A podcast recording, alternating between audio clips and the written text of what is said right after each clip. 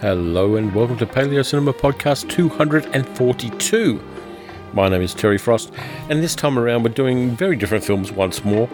The first one's a nineteen fifty-eight movie based on a Tennessee Williams play, Cat on a Hot Tin Roof, starring Paul Newman, Elizabeth Taylor and Burl Ives.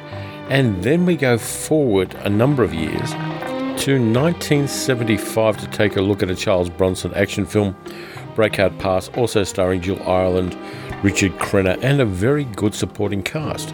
So sit back, I'll get the contact details out of the way, and we'll start talking about horny southern women and Charles Bronson's squinty eyes. Paleo Cinema Podcast appears every two weeks and is a podcast of classic film appreciation. The rules are simple and two in number. Firstly, the movie has to be more than twenty years old, and secondly, I have to like it. Feedback is very important, so you can leave reviews on iTunes. You can email me at cultguru at gmail dot com, that's cult with a K, or you can head over to the Paleo Cinema Cafe on Facebook. You can like the page there and add your two cents worth. Now, this podcast contains adult language and concepts, so enjoy it. Okay, so how have you all been? Um, the weather's starting to gradually warm up here, which is pretty damn good. Um, it's intermittent, so there's still cold days, but the days are getting longer, and my jasmine jungle in the backyard has flowered. The um, deciduous Manchurian pear tree in the front yard has blossomed and then um, has a whole bunch of leaves on it, so things are looking up for the next six months at least. So there have been a couple of things happening as well. Uh, Sally does crafts, so uh, one of the things she does is quite rude um drink coasters, which she makes herself, and uh, also some fairly rude cross-stitch and all sorts of other things like that. So we went to a market to sell her wares. The market was attached to Oz Kinkfest, which is a kind of fetish expo, which is in the Collingwood Town Hall, and it was an education, let's just put it that way. Um, we had a very cramped table, which is a bit unfair given how much we paid for the table, though Sally did make a reasonable profit and got some very good kind of customer feedback regarding her coasters and cross-stitch and her jewellery and all the other things she sells. Um, one of the things we had was we were kind of very close up by another table where a guy and a woman were selling chastity belts. Yes, chastity belts. For bondage purposes. Apparently a male chastity belt can exist. Mostly it looks like a, a kind of steel cage on a um, on a waistband. So basically your nuts and your dick are, are cramped into this little metal cage. Um, and the women's ones, are, they can be as small as a thin strip of metal. Now, the th- interesting thing about that was the woman at the store was wearing one of the chastity belts, which was basically a thin strip of metal. Imagine a metal thong, except there's this thin strip of metal down the front. So things were quite visible, and at times you you kind of, about one quarter of my field of vision when I was sitting at the table was taken up by their table. And so you couldn't not look. Um, it was a very odd thing. And um, we spent the whole day with a woman's um, almost bare genitals quite close by. That was one of the things that was kind of interesting. There was also a number of other things. Um, a naked woman covered in gold glitter was carried around on a sedan chair by four guys. Uh, went to get a couple of coffees and uh, ended up getting slowed down because the crowds were blocking the way and they were all watching a demonstration of Japanese rope bondage, which I'm suppose is educational. Um, there were really interesting costumes. Uh, there's a lot of cosplay there. There was a gender-swapped, scantily clad Where's Wally, which was kind of um, you know, a bold choice. Lots of people in latex and leather. On the other side of us, there was a woman who was selling steampunk top hats and things, and she was very much into leather, and was loudly telling everybody who would listen how she was really engaged in educating people about women squirting, um, which was kind of you know, fair enough. She she wants to educate people about what she's passionate about. Um, her son was working with her on the store, which was kind of, um, again, an interesting thing. Uh, he was an adult. It wasn't like they had a three-year-old kid there or anything like that. But uh, the weather was kind of weird. It was cold to start with, and then got really, really cold and windy. And so all of the people in Scandi costumes didn't enjoy it as much as they might have otherwise. But, yeah, I mean, you've got to kind of stretch yourself now and then, don't you? You have to kind of get out there outside your comfort zone and meet people who are living different lives than you do. And that was all cool. Um, there was nothing there that offended me. Last year when we went, there was a woman who had her lips sewn up with thread as a part of a bondage thing. That was a lot more confronting than anything I saw this year. It was a very different way to spend a Saturday, let's put it that way. And we're not unhappy with the results. Uh, the placing of the store was a little bit difficult and problematic. But apart from that, we had a good time. We met some nice people, had some chats with people. Uh, there were a few people there we already knew, which is a bit of a plus. And, um, yeah, so that's what we did last Saturday. By the way, I'm moving the podcast to midweek recording because I don't have to do things on the weekend now that I'm not working. And so I can move things to a more convenient time. So if Sally and I want to visit friends or do anything like that on a weekend, I don't have to worry about recording the podcast. So that's the reason this one's a bit late, to get me into the middle of the week so I can start that process of podcasting during the middle of the week. So what else is happening? Um, I tried vegan bacon. Uh, I went to a cafe with good friends of the podcast, Sue Ann and Trev, and we ended up having uh, the only thing on the menu that I kind of wanted to have a go at, because it was a whole food cafe attached to a whole food shop, was the B L T, which had vegan bacon. And to be really honest with you, it wasn't all bad. Um, and it was kind of like a vague memory of bacon.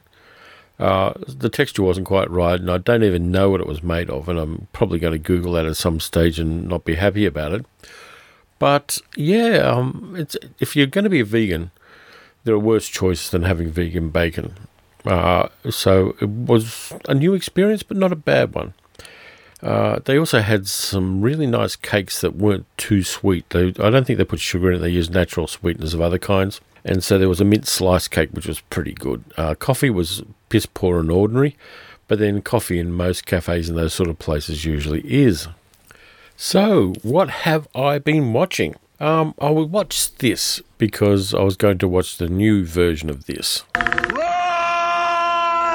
Go! Get to the chopper! Yep, the original John McTiernan Predator with Arnie in it. We watched that because we went and saw The Predator, which is kind of okay, but not as good as it should have been. There's an article out, uh, you can Google it if you need to, saying all the changes they made in the, to the third act of uh, The Predator, Shane Black's version of it from this year, and they all look like they were much better than what was on the screen.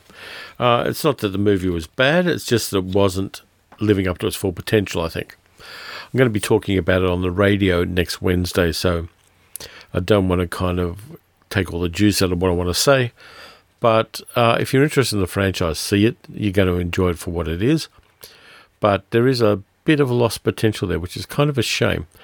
It does set itself up for the very interesting possibilities for some sequels.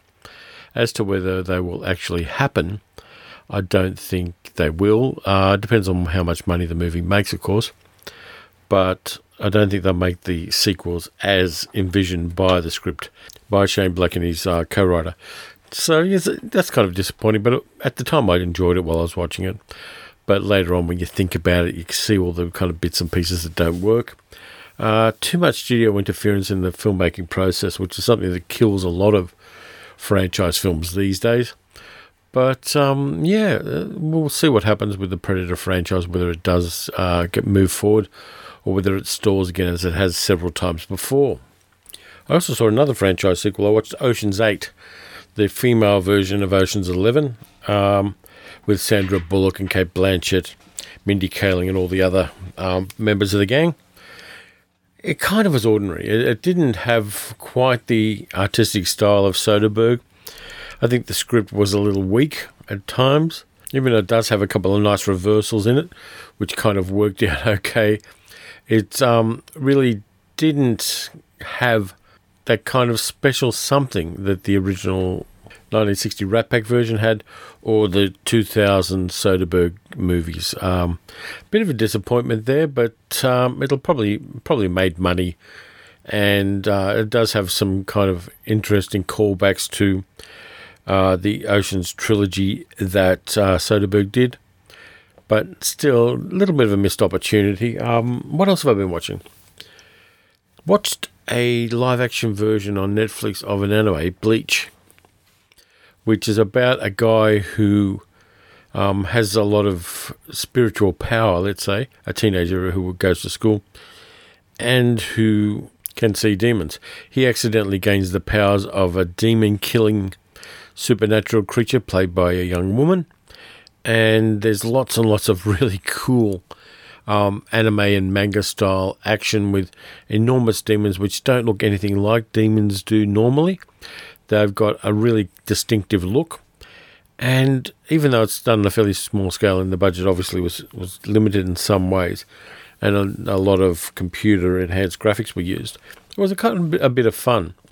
So I may well go back and try to find the, either the manga or the anime versions of Bleach. Uh, yeah, it kind of worked for me. It was um, bubblegum movie viewing in some ways, but again, because I'm going to Japan, I'm interested in doing a little more deep diving into pop culture there.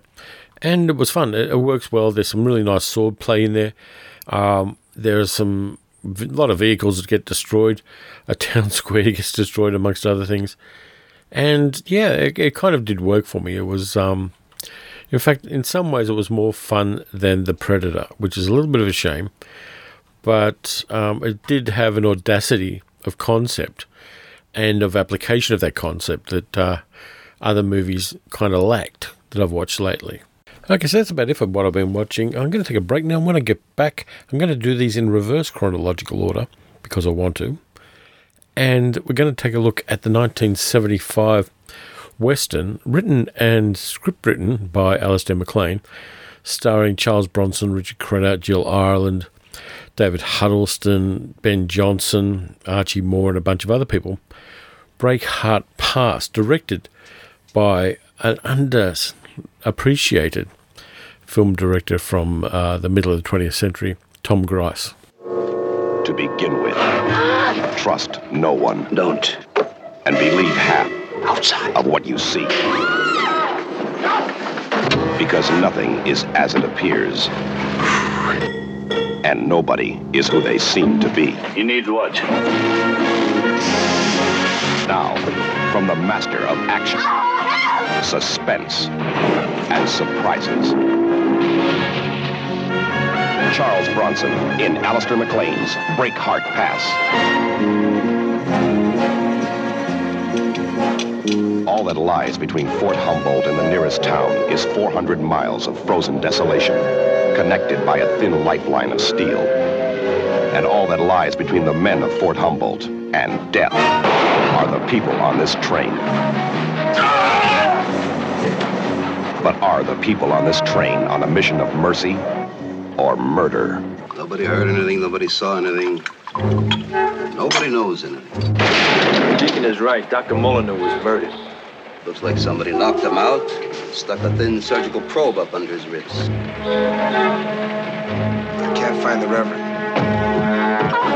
The telegraph line to Myrtle no longer works. Someone is trying to stop this train. Oh, my God. Hey, we're going backwards.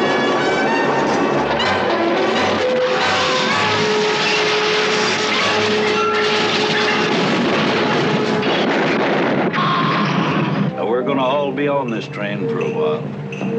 We just might find out what happened before we have to get off. There's a conspiracy on board this train that goes beyond murder. But who is part of it? And who is expendable? The answer waits at Alistair MacLean's Breakheart Pass.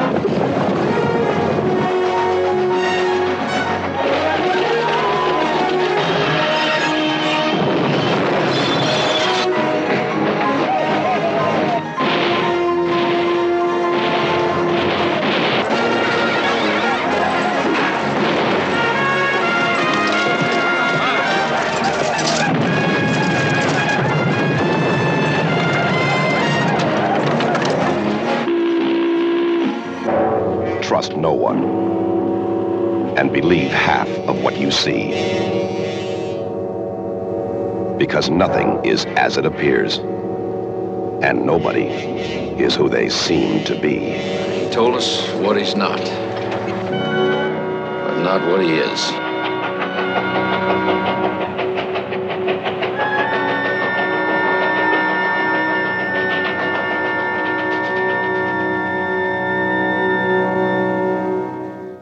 Breakheart Pass is a nineteen seventy-five action film directed by Tom Grice, a director of whom I've got a lot of fondness.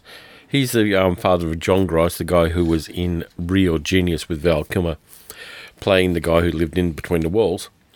Uh, but Tom Grice also made one of the best westerns of the nineteen sixties, nineteen seventies, probably early nineteen seventies, which was Will Penny with Charlton Heston. He actually got a good um, performance out of Charlton Heston in that movie, and it's one of my maybe top five favourite westerns of all time, and Tom Grice directed it with sensitivity and with a good eye for location as well, and for the characters. So um, I've got a lot of fondness for him. He died fairly early, and um, this is not one of his better films. It's a pretty standard um, Charles Bronson action film with a couple of interesting features which kind of redeem it somewhat.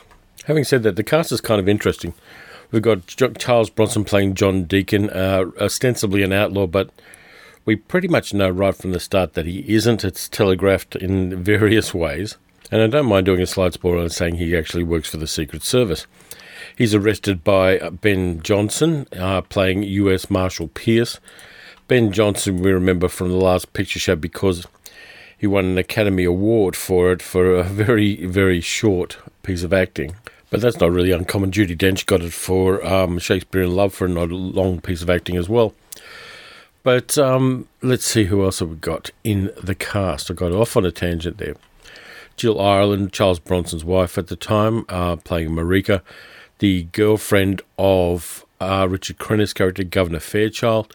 She's also the daughter of the person who is running the fort that they're heading towards on the train to because there's been a diphtheria outbreak there, and a special train is heading up into the remote mountains of Nevada, or it might be Idaho, to bring diphtheria medicines and, and medical gear to the fort. We also have Charles Durning playing a character called O'Brien, David Huddleston playing Doctor Molyneux, uh, Ed Lauter, really interesting character actor, playing um, an Army Major Claremont. And he gets a nice little bit of acting into this one. Um, Charles Bronson is pretty much cashing a check on the acting side of things, not necessarily on the physical side of things, but definitely on the acting side of things. Um, we've got Bill McKinney, a character actor who's been in any number of westerns, playing Reverend Peabody, the main bad guy who kind of gets dealt with very, in a very cursory kind of manner, is played by an actor called Robert Tessier, who was an actor and stuntman and had a really imposing physical appearance. Uh, he was a paratrooper in the Korean War, got a Silver Star and a Purple Heart. And he, the, probably the thing I remember him most for is a really nice fight scene in The Deep, the movie with Nick Nolte and Jacqueline Bisset, where um, he's in a pitched battle fight, I think with Nick Nolte, and uh, there's some things with uh, outboard motors and all sorts of dangerous stuff like that in there. But he had a, a really nice presence and um, really kind of was often cast for his manner rather than his acting. And it kind of really works, uh, though I'm disappointed because I was looking for a nice action scene with Robert Tessier in it, and he gets dealt with in a kind of, you know, offhanded manner that kind of pissed me off. I wanted him to go, you know, toe-to-toe with Bronson maybe. That would have been an interesting action scene. But we do get some interesting action scenes with Bronson, which kind of make this work. We also have um, Archie Moore as Carlos the cook aboard the train. And Archie Moore is an interesting actor. He was also um, a professional boxer. He was the longest reigning lightweight heavyweight champion of all time. He had the belt for ten years between nineteen fifty-two and nineteen sixty-two. He also did some civil rights work, which was kind of interesting, and he did um, a fair bit of acting as well. There are a couple of things that um, I liked about Archie Moore as an actor. He played uh, the runaway slave Jim in the nineteen sixty Michael Curtiz version of The Adventures of Huckleberry Finn, and did a really nice job of bringing kind of sensitivity and complexity to a very, very notoriously and historically underwritten character. And in this one, um, he doesn't get too much dialogue. I think he gets like eight lines or something like that, all of which is said in the one go. So the cast is kind of a bit of a sausage part of it. You expect that from any Alistair MacLean adaptation, really. Uh, the only other female character in it is Sally Kirkland in a very, very small role, playing a sex worker in a camp um, on the train line. But apart from that, uh, it's kind of a capsule movie in the sense that it's mostly all set on the train, with a couple of exceptions at the fort and at various stops along the way. And it does, in some ways, parallel Murder on the Orient Express, though the, the, you could hardly kind of substitute Charles Bronson for Hercule Poirot in any effective way. But they're both set on a train. They're both set on a train that's um, in a very snowy environment, and there are murders that occur. So I think that it may have been Alistair MacLean's attempt to parallel Agatha Christie in his own way. Now, Alistair MacLean was kind of an interesting guy in a lot of ways. He was in the Royal Navy in World War Two and um, became a leading torpedo operator and an able seaman. He was on some ships uh, that saw a lot of action, and his, after the Japanese surrender, his ship liberated P O Ws from Changi prison camp in Singapore, where there are a lot of P O Ws who were Australian. Uh, he went back to university and then started writing novels. Uh, there are any number of uh, Alistair MacLean adaptations that made good films. There was Fear is the Key, The Satan Bug, Golden Rendezvous. No, nah, not necessarily. Of course, The Guns of Navarone and Force ten from Navarone. When Eight Bells Toll, which was Anthony Hopkins doing a James Bondy kind of thing. Puppet on a Chain, Caravan to Vacares, Bear Island with Donald Sutherland in it. Um, Breakheart Pass, of course. And um, let me see what else we've got. There are a couple of other ones. No, pretty much covered it. So, uh, yeah, Alistair MacLean, he was always on the bookshelves when I was a kid.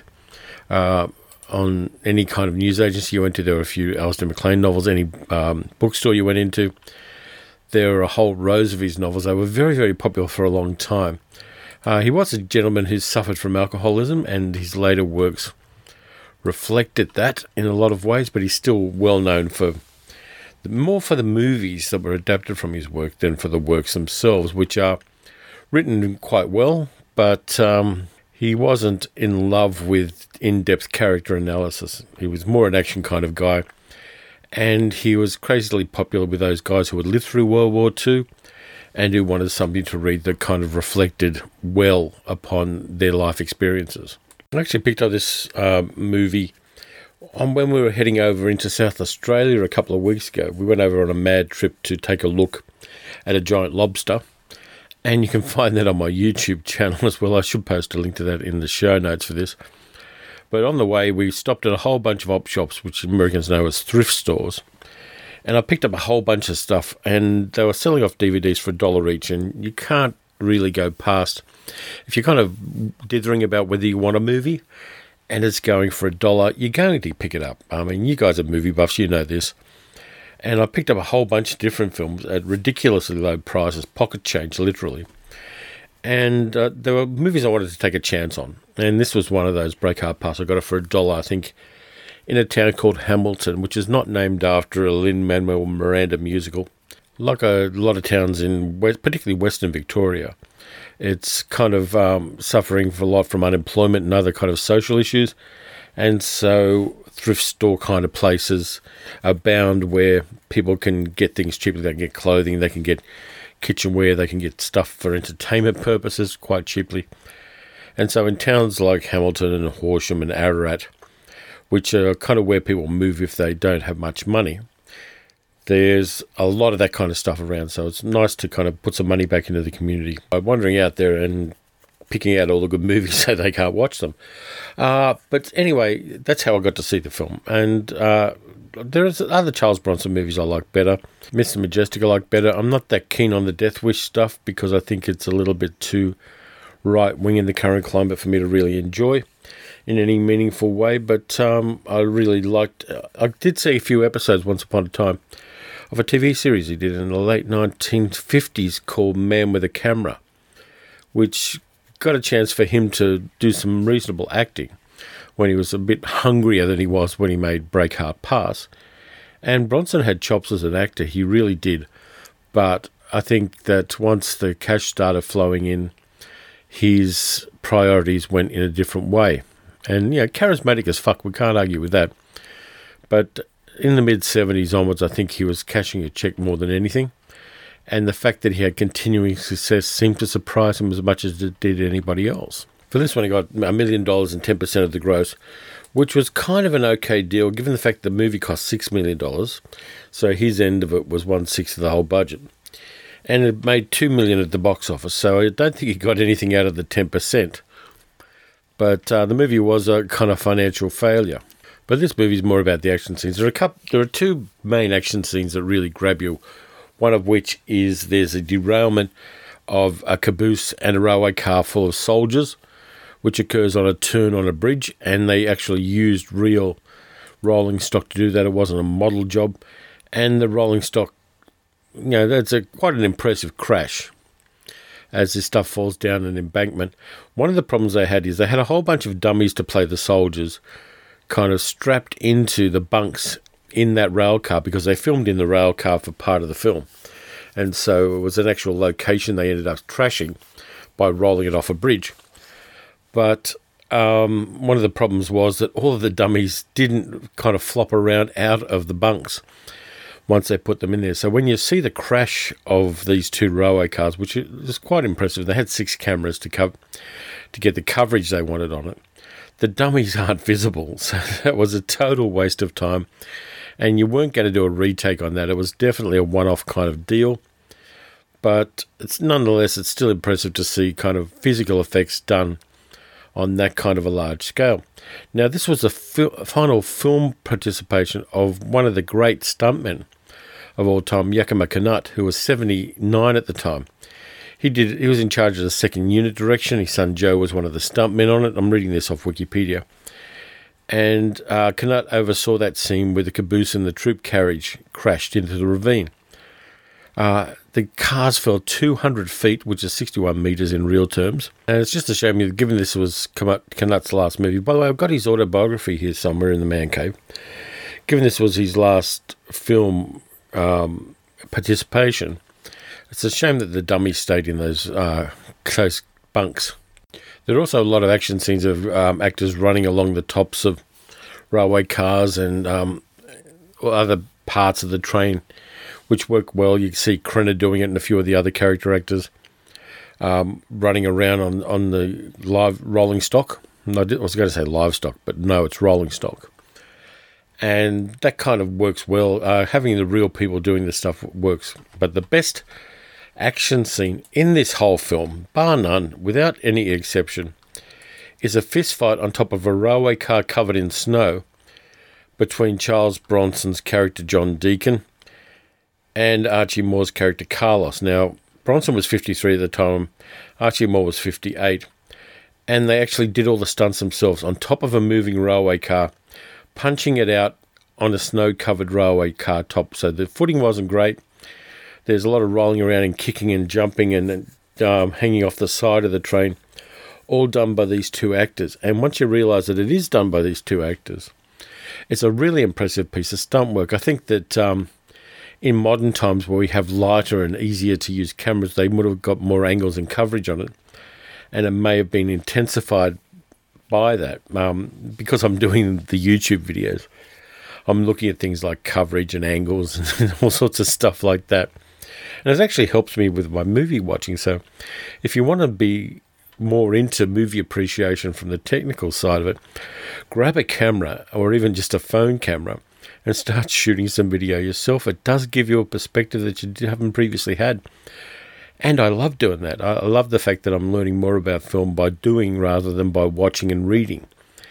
And uh, this particular scene, I mean, I, I saw a couple of angles where I went, well, I would have put a camera there and I would have put a GoPro here or a little four K um, action camera there to get the coverage. But um, given the limitations of the time, and we've got to accept those really, it is a good solid action scene and does have some visceral thrills to it, and probably more so then than it has now. We've seen so much action cinema now, which does impossible things. Um, latest Mission Impossible film being the big example, and in spite of Tom Cruise doing all of the stunts, there is still so much C G taking out of wires and, and other bits like that, that uh, an action scene like this one on top of the train in Breakheart Pass does get a lot more kudos from me, because it was the actors. You could see that they weren't strapped to the roof,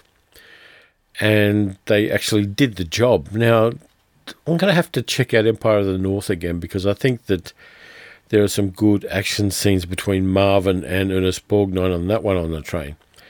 So this one isn't anywhere near as visceral as that one is, but it's still a good, honest action scene and filmed within the limitations of um, the technology of the time by two guys in their fifties. You've got to give it props for that.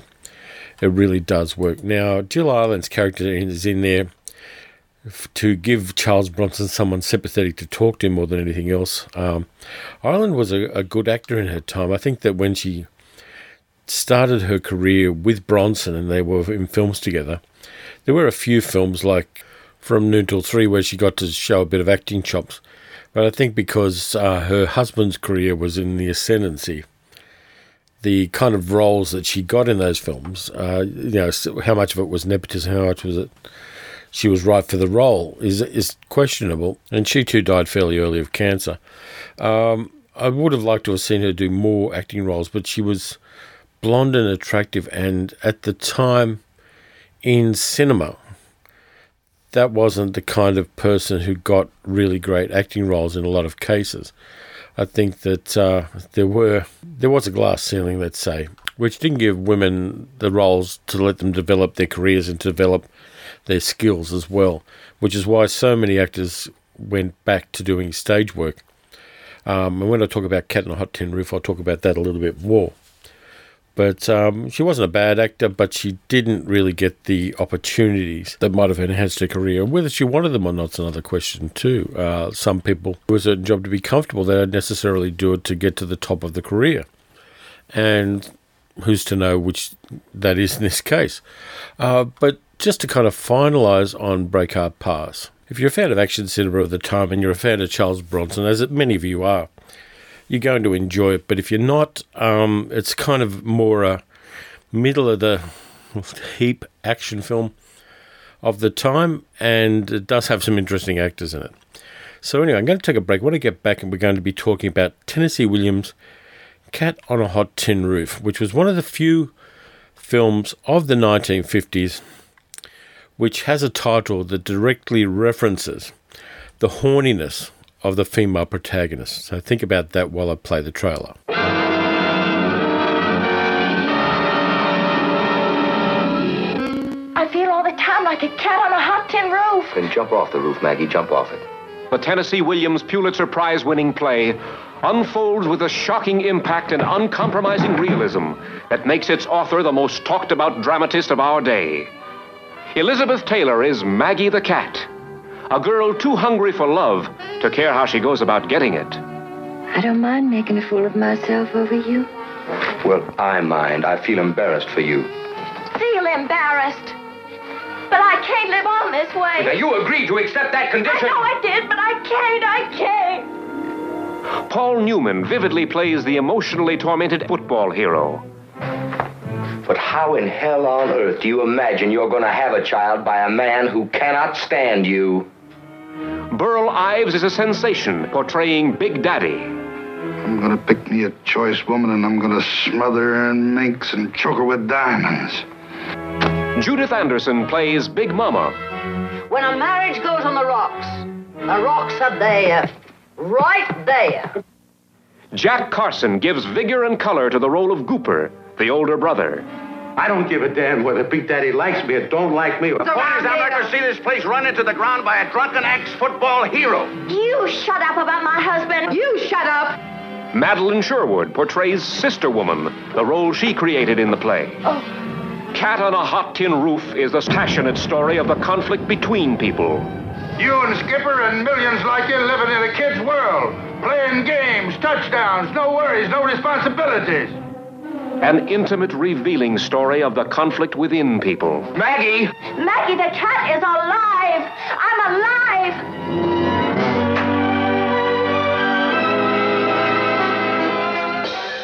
I'm kind of split two ways about Cat on a Hot Tin Roof. And I'll tell you why after I tell you about the movie. Um, it was very, very popular in nineteen fifty-eight. It cost two point three million dollars to make, and it made eleven point two eight million dollars. So they definitely got their bait back with that fishing expedition. Um, it's based on Tennessee Williams' Pulitzer Prize-winning play, and it was one of the top ten box office films of the year nineteen fifty-eight. Uh, it was actually one of the movies, along with The Hustler and um, Somebody Up There Likes Me, that made Paul Newman a big star. Before that, uh, four years before that, he was making The Silver Chalice, for instance. So it stars Elizabeth Taylor as Maggie the Cat Pollitt, who is the daughter-in-law of Big Daddy, played by Burl Ives, who runs an enormous cotton plantation and is very wealthy. He's a self-made man. He didn't inherit the wealth. Paul Newman plays his son, Brick. Judith Anderson plays Big Mama. She's an Australian actress, and she did everything from playing Missus Danvers in Hitchcock's Rebecca to playing Big Mama in this. It wasn't a role that she started on the stage, but she makes it her own in a lot of ways.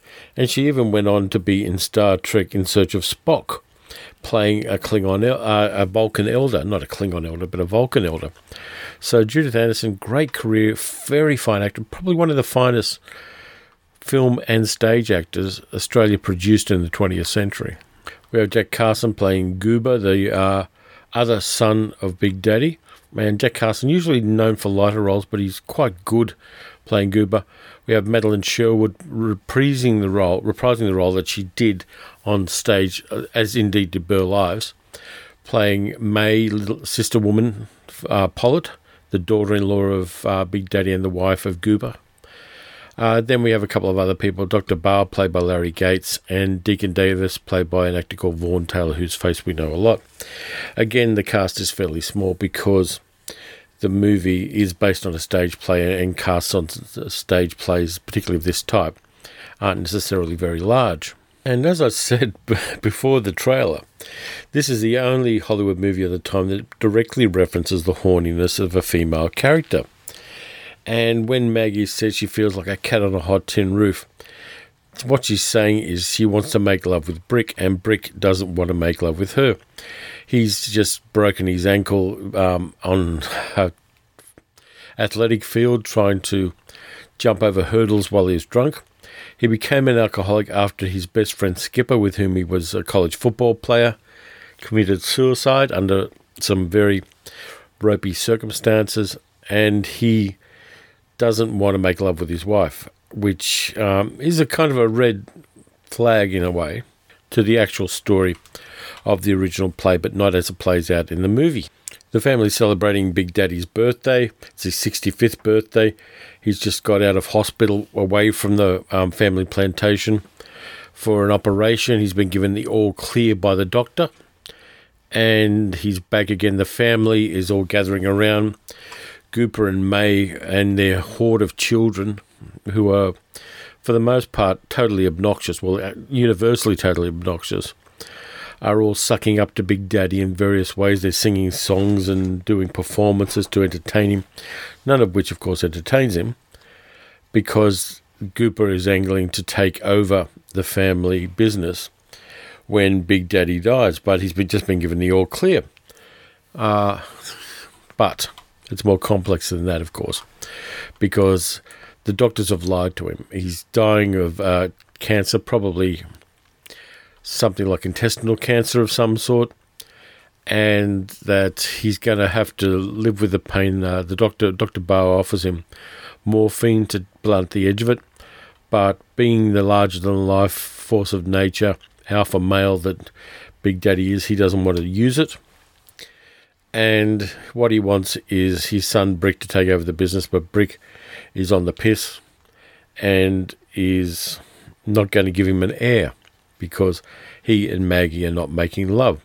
And the reason everybody in the family knows they're not making love is that they all live in the plantation, and the wall between um, Brick and Maggie's room and Gooper and May's room is thin, so they can't they can hear when they're not making love, in a sense, which is quite a controversial thing to say in nineteen fifty-eight in an American cinematic movie. The film's directed by Richard Brooks, who did a whole bunch of other things, Blackboard Jungle in nineteen fifty-five, Elmer Gantry in nineteen sixty, and he won a Best Academy Award for Best Adapted Screenplay. He also did In Cold Blood and also Looking for Mister Goodbar, so he had a great career. Um, he uh, he had a book that was adapted into a movie in nineteen forty-seven, Crossfire, with Burt Lancaster, and yeah, he was a good, solid um, director, though this movie doesn't give him a hell of a lot to work with, in a sense, because apart from a few outdoor scenes, most of it takes place indoors on the plantation, as indeed did the original stage version, for stage reasons. Now, I took a look at the stage version, and it had a really interesting cast. In fact, a, a fantastic cast. We have Barbara Bel Geddes playing Maggie on that one. Uh, we have Ben Gazzara playing Brick, which was kind of interesting. Young, hungry Ben Gazzara playing Brick. Of course, you had um, Burl Ives playing Big Daddy. Uh, Mildred Dunnock played Big Mama. Pat Hingle played Gooper, which was kind of interesting.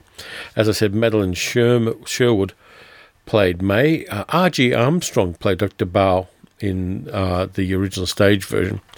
And when Ben Gazzara left the production, Jack Lord from Hawaii Five-O played Brick.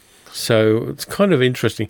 The original stage version had music by Um, Brownie McGee and Sonny Terry, which was kind of interesting as background stuff. So if there are any time travelers out there, get us a video of the original production of Cat on a Hot Tin Roof, because it would have been fantastic to see uh, with that particular cast, particularly uh, Gazzara, of course, and um, Burl Ives.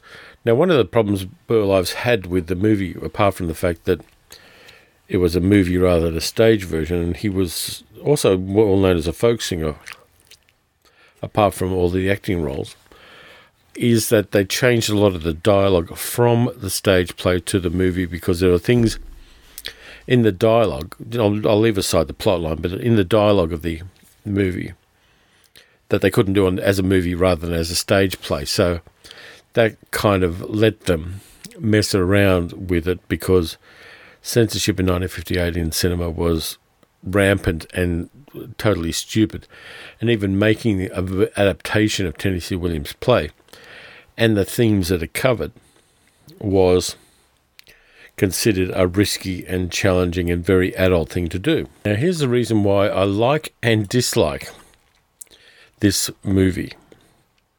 I like it because the acting's fine, really top drawer. Um, Elizabeth Taylor is great as Maggie. Um, Newman, in probably his first kind of complex role, is good as Brick. Burl Ives as Big Daddy, you can see him shine through. It's a role he's played dozens and dozens, hundreds of times, and it feels lived in in a big way. And even if it is, in moments, slightly stagey, I think that the over-the-top and larger-than-life character he's playing encompasses that. Judith Anderson's great, Jack Carson's good, Madeline Sherwood, who went on to play um, the Mother Superior in The Flying Nun, which shows that um, a jobbing actor has to take all sorts of roles. To go from Tennessee Williams to The Flying Nun is an interesting career arc in a lot of ways. She also did a lot of uh, civil rights and feminist stuff in her later life. She was actually arrested for six months on a civil rights march in the nineteen sixties, Madeline Sherwood, and she went on to become um, a spokesperson for feminism in the nineteen seventies. She had some meetings and became a friend of Gloria Steinem's, and she went on to particularly um, champion feminism for older women. So Madeline Sherwood, even though I first knew her as a nun in The Flying Nun, Uh, I've got a lot of respect for her, and the more I looked into her life, she did a lot of good things and really was ahead of her time in a lot of ways and did a number of fantastic stage roles as well. She um, was in Sondheim's Do I Hear a Waltz, for instance. So anybody that's in a Sondheim play, I've got a soft spot for, with one or two exceptions. I'll, you know, we'll leave aside Tim Burton adaptations of Sondheim musicals for the reason that they're not very good. But the, the ensemble works.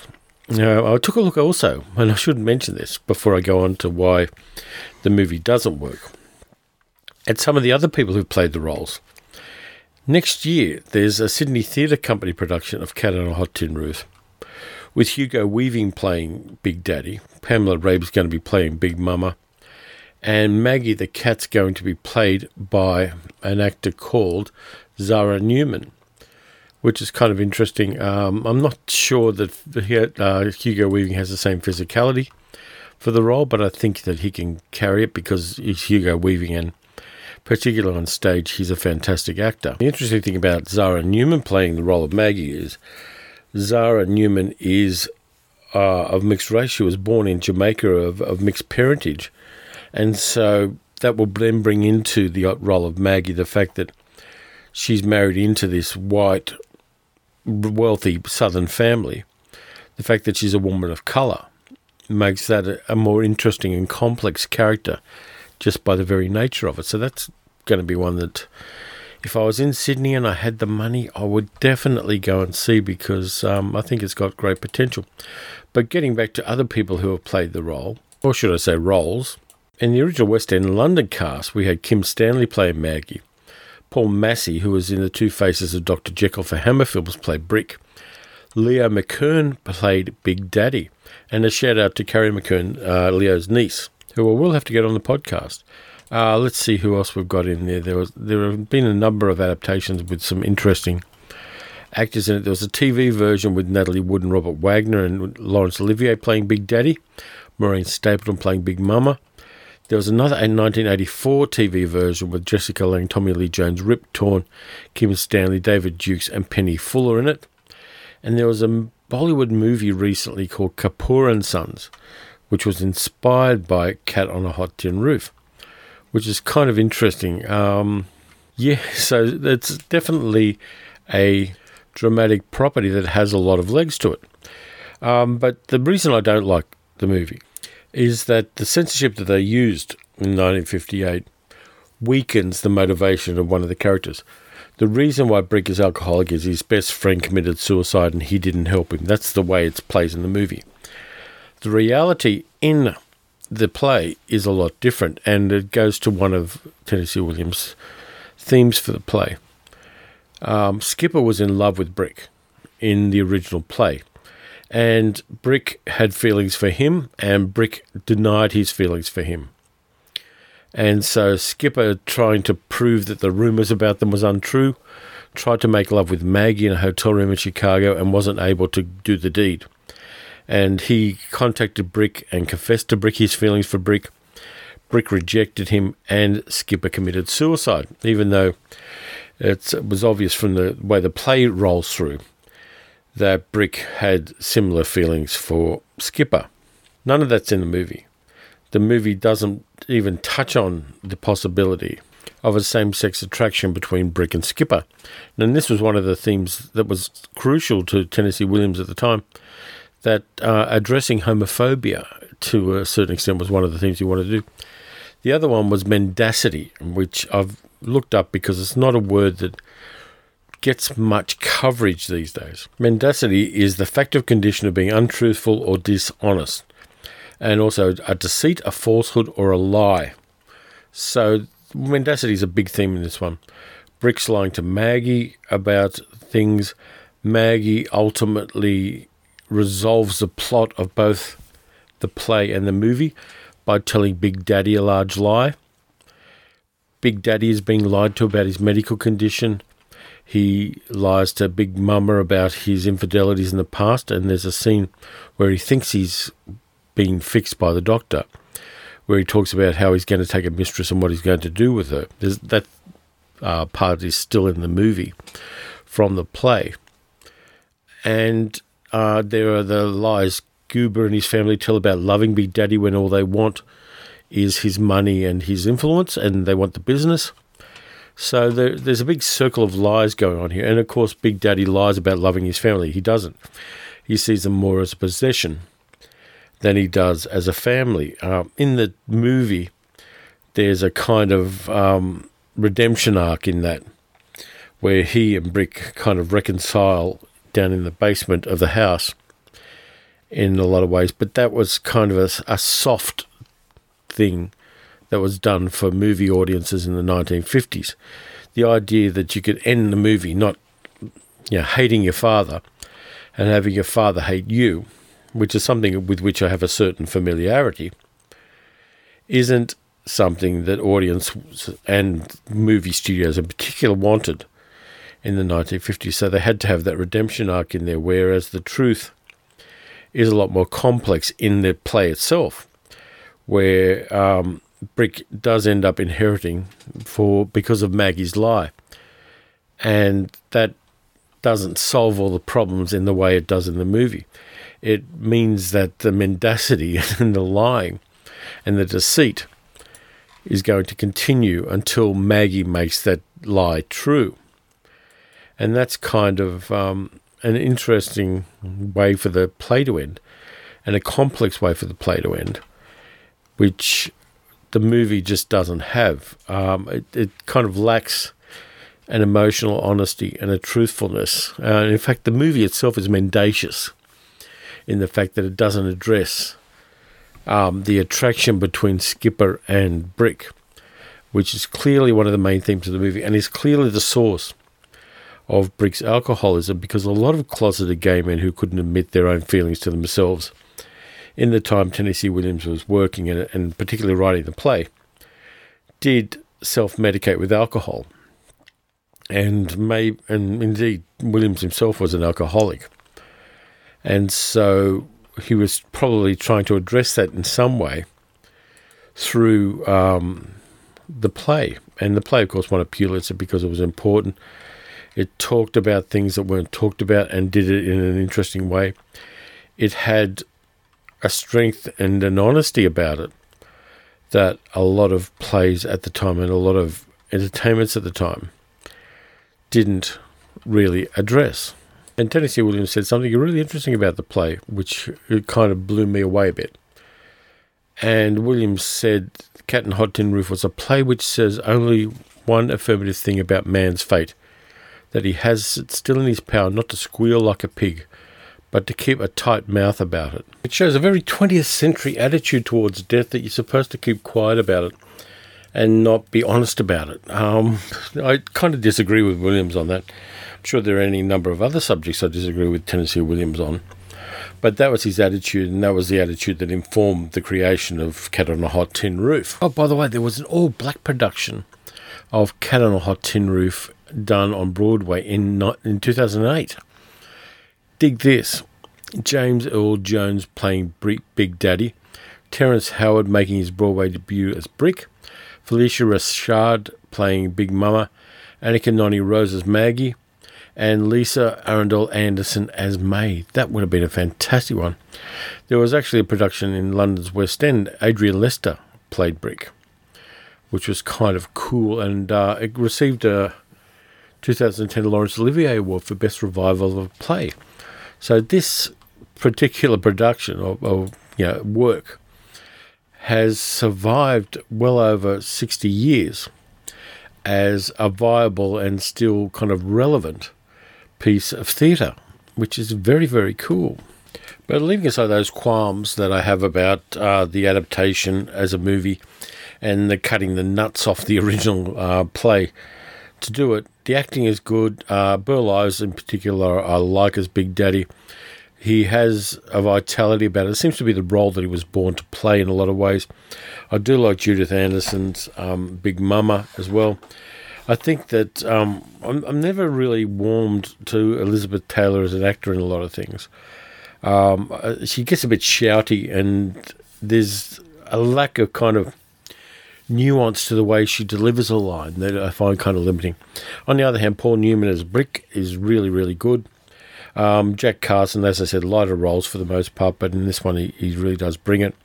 Madeline Sherwood's fantastic, and it's good to kind of go back and revisit these adaptations just to see where things were cut out and to see and to remind ourselves why censorship was such a bad idea and why removing things from um, original texts doesn't work well in the long run. I mean, there are racist things that are um, done in works that you remove. Uh, as I said, The Adventures of Mark Twain, when I was talking about Breakheart Pass, you've got to remove the N-word from Jim's name because that then becomes a problem for a whole range of reasons.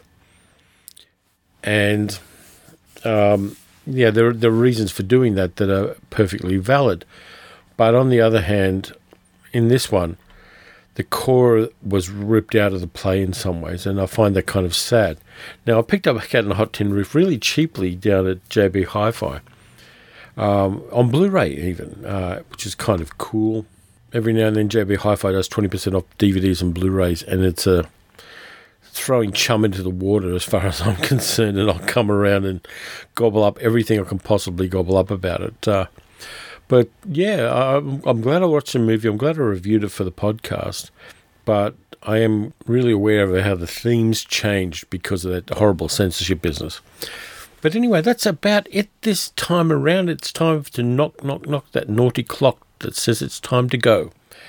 Uh, thank you for listening. Uh, I will be back with a Martian Drive-In podcast and two pieces of feedback next time around. Uh, Gary and um, a good friend of the podcast, Nathaniel, have given feedback, so I will put those in the next time around. But anyway, um, look after yourselves. Watch some good movies. Watch some bad movies. Watch any damn movie you like, even hentai if that's your thing.